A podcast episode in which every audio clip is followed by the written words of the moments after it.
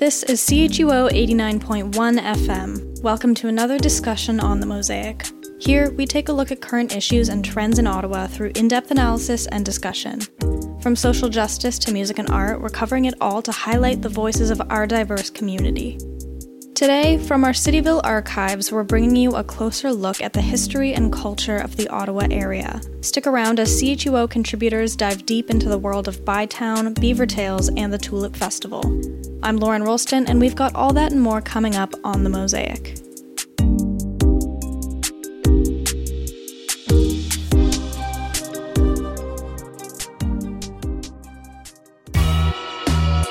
Welcome Bienvenue to Cityville, where we delve into our city, Ottawa, et notre ville Gatineau, at CHUO. 89.1 FM.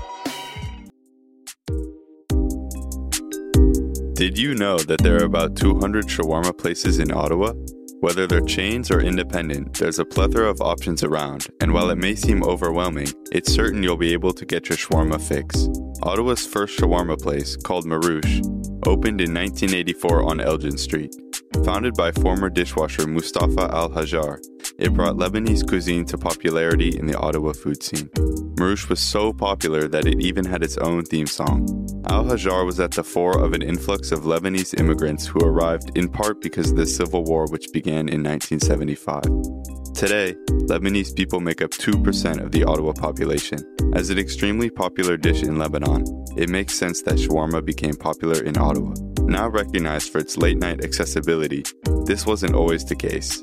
Marroush actually first grew popular when it extended its hours to 3 a.m., leading to lines around the block. Even though shawarma is a combination of simple ingredients, namely meat roasted on a revolving spit, each shawarma place brings its own unique twist to the dish, leading to fusions such as the infamous shawarma poutine.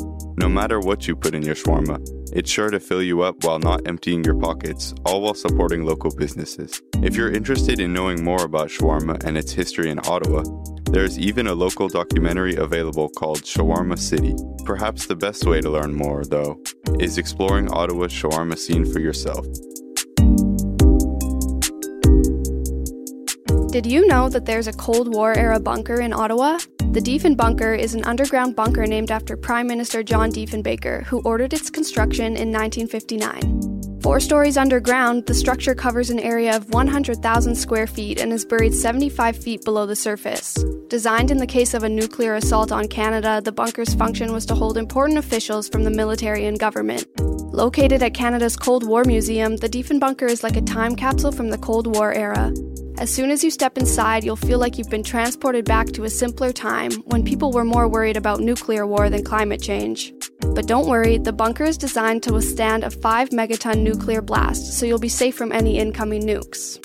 Visitors can take a tour of the bunker and learn about its history and the role it played in protecting Canada during the Cold War. The tour includes exhibits on the bunker's construction and design, as well as information on the Cold War and nuclear weapons. One of the highlights of the tour is the decontamination area, where you'll learn how to properly clean off radioactive material. Hint, it involves a lot of scrubbing and probably a change of clothes. But don't worry, you won't actually have to decontaminate yourself, so you can leave your hazmat suit at home. The real star of the show is the underground vault, which is said to be one of the most secure in the world. It's the perfect spot to store your top secret documents, your collection of vintage Cold War era stamps, or just your everyday valuables. You can even partake in an escape room in the bunker. Thursday through Sunday evening, bring your friends to escape the 25,000 square foot floor by finding clues, solving puzzles, and beating the clock, which luckily won't trigger any bombs when it reaches zero. The Diefenbunker is a populous tourist attraction offering a unique and interactive experience that's both educational and fun. So, if you're looking for a slightly offbeat attraction, head on over to the Diefenbunker in Ottawa. It's sure to be a blast, no pun intended.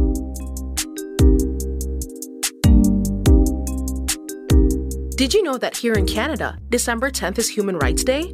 It's true.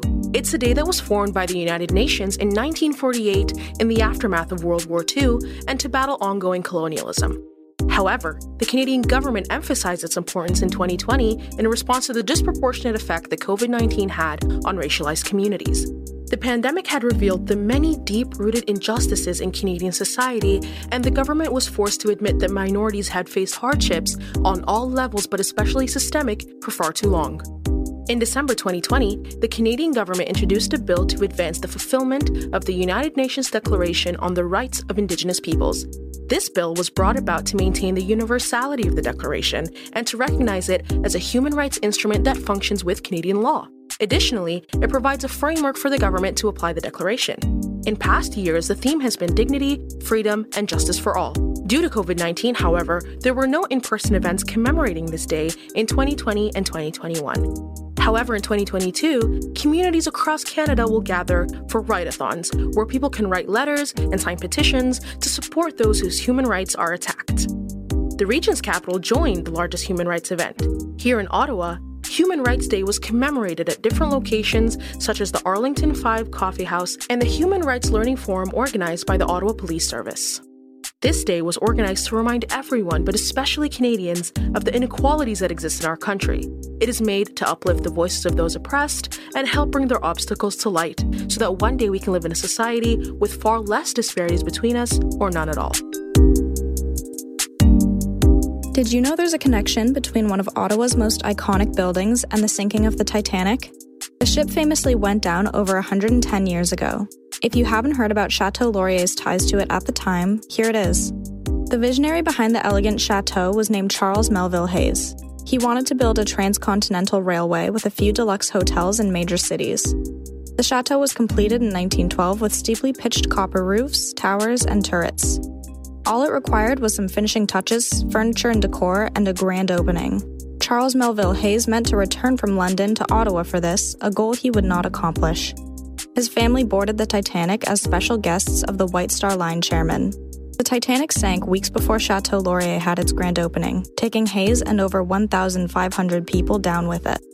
A few crates of dining room furniture destined for the hotel never made it either.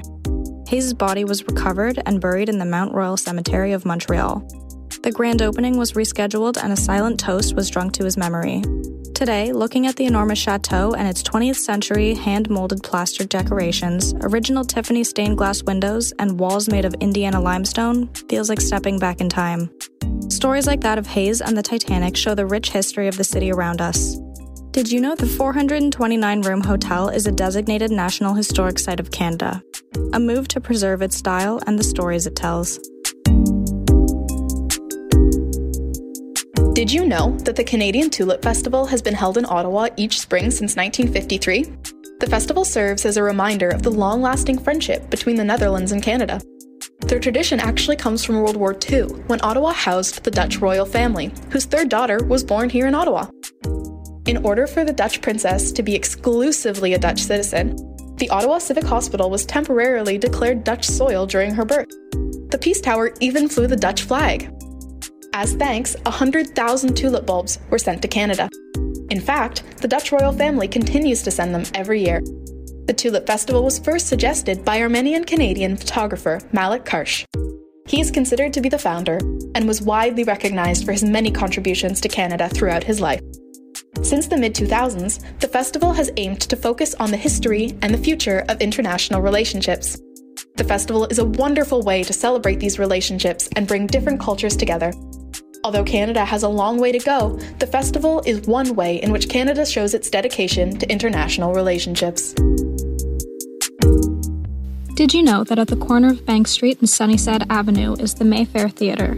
The building's relaxed exterior fits well with the streetscape. So much so that a first glance might not indicate the rich history of the cinema before you.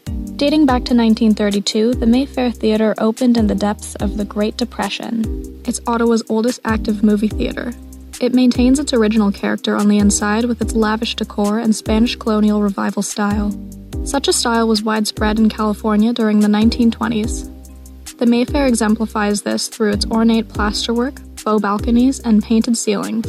The theater is one of the few surviving examples of an atmospheric cinema. These types of cinemas are usually attributed to an Austrian American architect, John Eberson. He started designing theaters in the 1920s and did over 500 in his lifetime.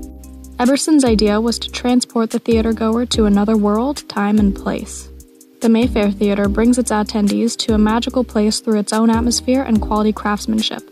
In 2008, the city designated the theater as a heritage building, citing its ornamental glass windows, facades, and wrought ironwork.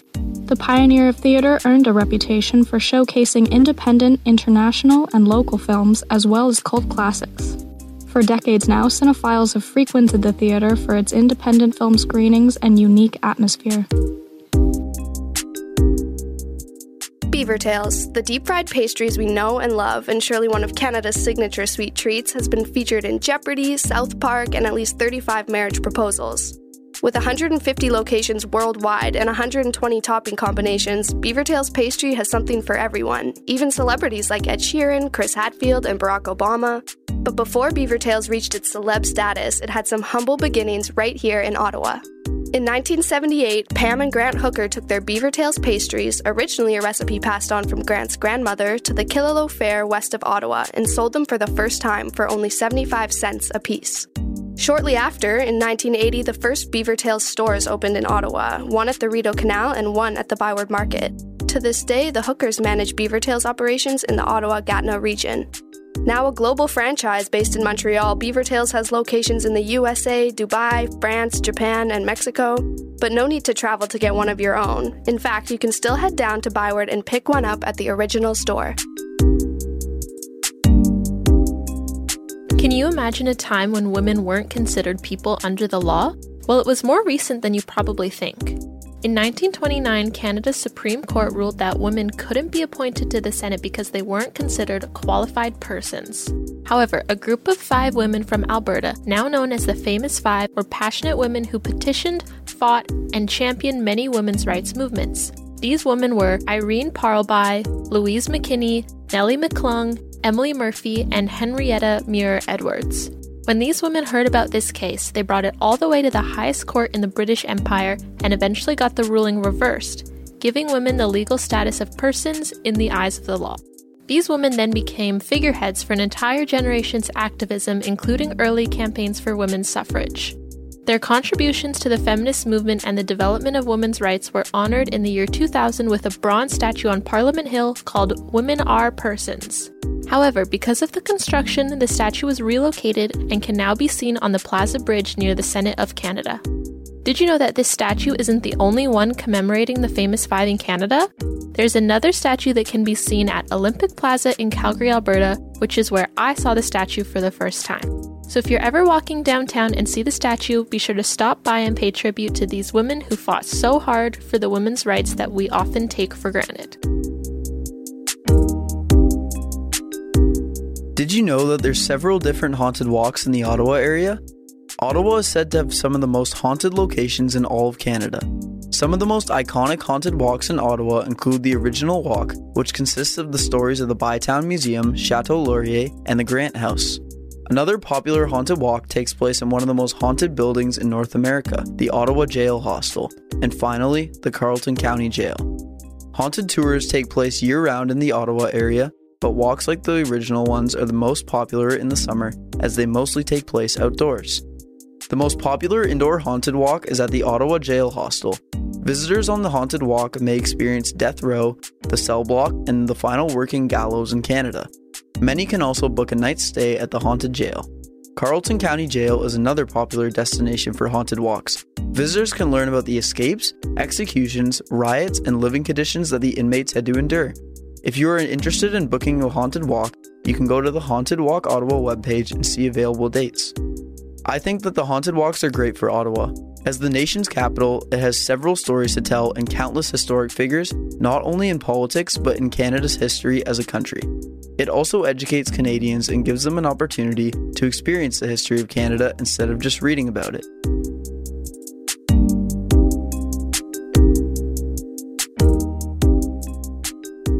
Know that Ottawa wasn't originally the name of our city? Well, today we're gonna go back in time. We're gonna go back to 1850 when Ottawa had a different name. It's always illuminating to know about our history, isn't it? Well, Ottawa was actually named Bytown after Colonel By, who was in charge of the construction of the Rideau Canal. In 1855, it changed to the name of Ottawa. In fact, Ottawa is derived from the Algonquin word Adawe, which means to trade. This is because the Ottawa River was a trade and transportation route for indigenous people. This started in the 17th century when permanent settlements were established. It's important that we make these name distinctions when we talk about our history. Speaking about history, visiting the Bytown Museum is recommended to learn about the old days of our city. And you know what? It's actually the oldest building in Ottawa. Also, we shouldn't forget about our lovely ByTowne Cinema, one of the oldest movie theaters in downtown, famous for its showings of alternative films. You must check it out. Their monthly show calendar comes out the first week of every month. And that's it for our Cityville edition of The Mosaic. Thanks so much for tuning in. You can listen to this episode and previous ones on chuo.fm. I'm Lauren Rolston, and we'll see you next week.